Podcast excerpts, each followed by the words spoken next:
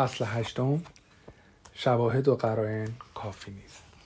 1969 بعد از تمام کردن تحقیقات صبح در پای برج آتش کلانتر اد جکسون و معاونش جو پرودو پدر و مادر چیس و بیوه او پرل را تا آزمایشگاه خنک کلینیک که به عنوان سردخانه از آن استفاده می‌شد همراهی کردند تا بدن بیجان چیس را که روی میز فولادی و زیر ملافه بود ببینند و با او خداحافظی کنند.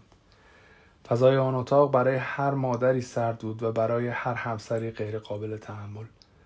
برای برگشت از آن اتاق هر دو زن نیاز به کمک داشتند. بعد از اینکه به اتاق کلانتر برگشتند جو گفت خب دیگه بدتر از این نمی‌شد که بشه.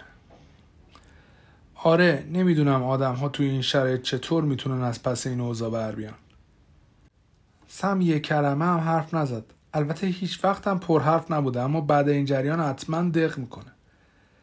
بین مردم پیچیده بود که آب شور مرداب می‌تواند یک بلوک سیمانی را ببلد و حتی دفتر بتونی کلانتر هم نمی‌توانست مانع پیشروی آن بشود.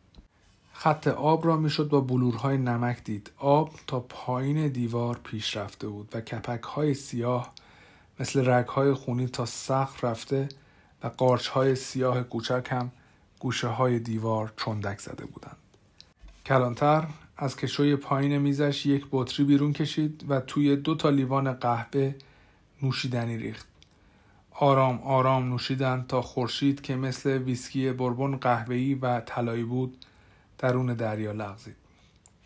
چهار روز بعد جو همینطور که برگه ها را توی هوا تکان می‌داد وارد دفتر کلانتر شد و گفت گزارش های اولیه آزمایشگاه رو گرفتم.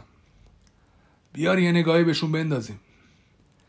دو طرف میز کلانتر نشستند و یک نگاه سریح به برگه ها انداختند و جو گهگاه با مگسکش روی یک مگس می‌زد. اد بلند خواند. زمان مرگ بین ساعت دوازده تا دو شب 29 و 30 اکتبر 1969 همونی که خودمونم حد زده بودیم. بعد از اینکه کمی دیگر خواند گفت شواهد و قرائن کافی نیست. درسته هیچی دستمون رو نگرفته. به جز اثر انگشت اون دوتا پسر که تا سومین شیب بالا رفتن هیچ اثر انگشت دیگه روی نرده ها و میله های آهنی نیست. اثر انگشتی از چیس یا یه نفر دیگه دیده نمیشه. آفتاب کمجان عصر روی چهره گلگون کلانتر سایه انداخته بود. پس یه نفر همه شواهد و قرائن رو از بین برده و تمیز کرده. همه چیزو. اگه این فرضیه رو هم قبول کنیم چرا هیچ اثر انگشتی از اون آدم روی نرده و میله آهنی نیست؟ دقیقا. هیچ رد پایی که نبود. هیچ اثر انگشتی هم نیست. اصلا شواهدی نداریم که نشون بده چیس از گل و شل رد شده. رفته سمت پله ها از اونا بالا رفته میله های آهنی رو باز کرده. همون میله های بالای پله و اونی که چیس ازش سقوط کرده. ردی از یه نفر دیگه هم نیست اما همین اطلاعاتی هم که داریم بالاخره خودش خوبه. این نشون میده یه نفر یا خیلی خوب رد و اثر خودش رو پاک کرده یا چیس رو از یه جای دیگه کشته و بعد آورده اینجا.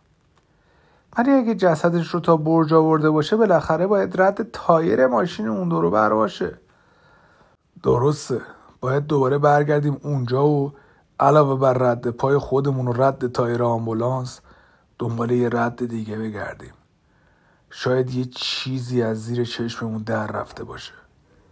اد کمی دیگر از گزارش ها را هم خواند و گفت به هر حال من حالا مطمئنم که این ماجرا تصادفی نبوده. جو گفت موافقم و بعید می‌دونم که کسی بتونه این خوبی تمام شواهد رو پاک کنه. من گرسنمه. بیا توی مسیر یه سری بریم غذا خوری. خب پس خودت رو واسه حمله مردم آماده کن. همه توی شهر خیلی از این اتفاق هیجان زدن. احتمالا قتل چیت روز تا به حال بزرگترین اتفاق این شهر بوده. مثل خبررسانی با دود شایع هم داره همینطوری اوج می‌گیره. خب پس گوشات رو خوب تیز کن. یکی دو تا حرف به درد بخور ازشون برداریم. این بیکارهای علاف نمی‌تونن دهنشون رو ببندن. تعداد زیادی از پنجره های غذاخوری بارکلیکو با کرکره های محافظت از طوفان پوشانده شده و جلوی دید منظره مشرف اسکله را گرفته بودند. ساختمان یک راه عبور باریک به آنجا داشت که در سال 1889 ساخته شده بود.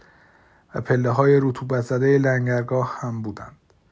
انبوهی از سبدهای میگوی به در نخور و تورهای ماهیگیری مچاله شده کنار دیوار زیر پنجره ها چیده شده بودند و اینجا و آنجا صدای جیغ پرندگان دریایی می آمد. عطر سوسیس و کلوشه دو آتش شلغم و سبزیجات آبپز و مرغ سخاری همه جا را پر کرده و خوشبختانه از بوی شدید بشکه های به خط شده در بارانداز سبقت گرفته بود. وقتی کلانتر در غذاخوری را باز کرد نجواهای خفیفی در سالن جاری شد. تمام میزهای سالن از قبل گرفته شده بودند و هر کدام سندلی های بلندی داشتند با تشک های قرمز. جو به دو جای خالی در کنار پیشخان اشاره کرد و هر دو به سمت آن رفتند. توی مسیر شنیدن که آقای لین از نمایندگی سینگ اویل داشت به مکانیک خودروهای سنگینش می‌گفت من که میگم کار لامار سندز بوده. یادت هست که مچ زنش رو با چیس روی قایق چیس گرفته بود؟ انگیزش وجود داشته. به علاوه لامار یه درگیری قانونی دیگه هم داشته. چه مشکلی داشته؟ توی اون دار و دسته بود که ستاره های کلانتر رو کنده بودن. اون که همون روزا معلوم شد یه سری بچه بودن که همچین کاری کرده بودن. یه زن دیگه هم بود. الان یادم نیست. سراشپز جیم بو سوینی پشت پیشخان از کیک خرچنگ توی مایتابه جست می‌زد روی هم زدن قابلمه پوره ذرت روی چراغ خوراکپزی و از آنجا به هم زدن رانهای مرغ در سرخان و دوباره برمیگشت سر جای اولش این وسط ها هم یک بشقاب پر میگذاشت جلوی مشتری ها. مردم می‌گفتند او می‌تواند همزمان خمیر کلوشه را با یک دست مخلوط کند و با دست دیگر هم یک گربه ماهی را فیله کند. به کلانتر و جو غذاهای مشهورش را پیشنهاد داد که سفره ماهی پر شده با میگو بود که روی پوره ذرت با پنیر فلفلی شیرین سرو می‌شد. این غذا فقط در روزهای محدودی از سال سرو می‌شد. و به هیچ تبلیغی نیاز نداشت و زبانزد همه بود. همینطور که کلانتر و معاونش از بین میزها به سمت پیشخان می‌رفتند شنیدند که دوشیزه پنسی پرایس از فروشگاه کریس Five and Dime به یکی از دوستانش می‌گفت ممکنه کار اون زنه باشه که توی مرداب زندگی می‌کنه. اونقدر روانیه که باید ببرنش دیوونه خونه. شرط میبندم می‌تونه همچین کاریو بکنه. منظور چیه؟ خب یه مدتی اونجا درگیر یه چیزایی بود. همانطور که کلانتر و معاونش به پیشخان نزدیک می شدند اد گفت بزار دو تا po'boys بگیرم و بریم بیرون بخوریم. نمیشه وسط این حرف و حدیثا غذا خورد توضیح این که po'boys ساندویچ سنتی ایالت لویزیانا داخل این ساندویچ معمولا گوشت گاو می‌گذارند یا غذای دریایی سرخ شده مثل میگو یا خرچنگ معمولا با باگت سرو می شود و به خاطر محتویات ترد و نرمش شهرت دارد.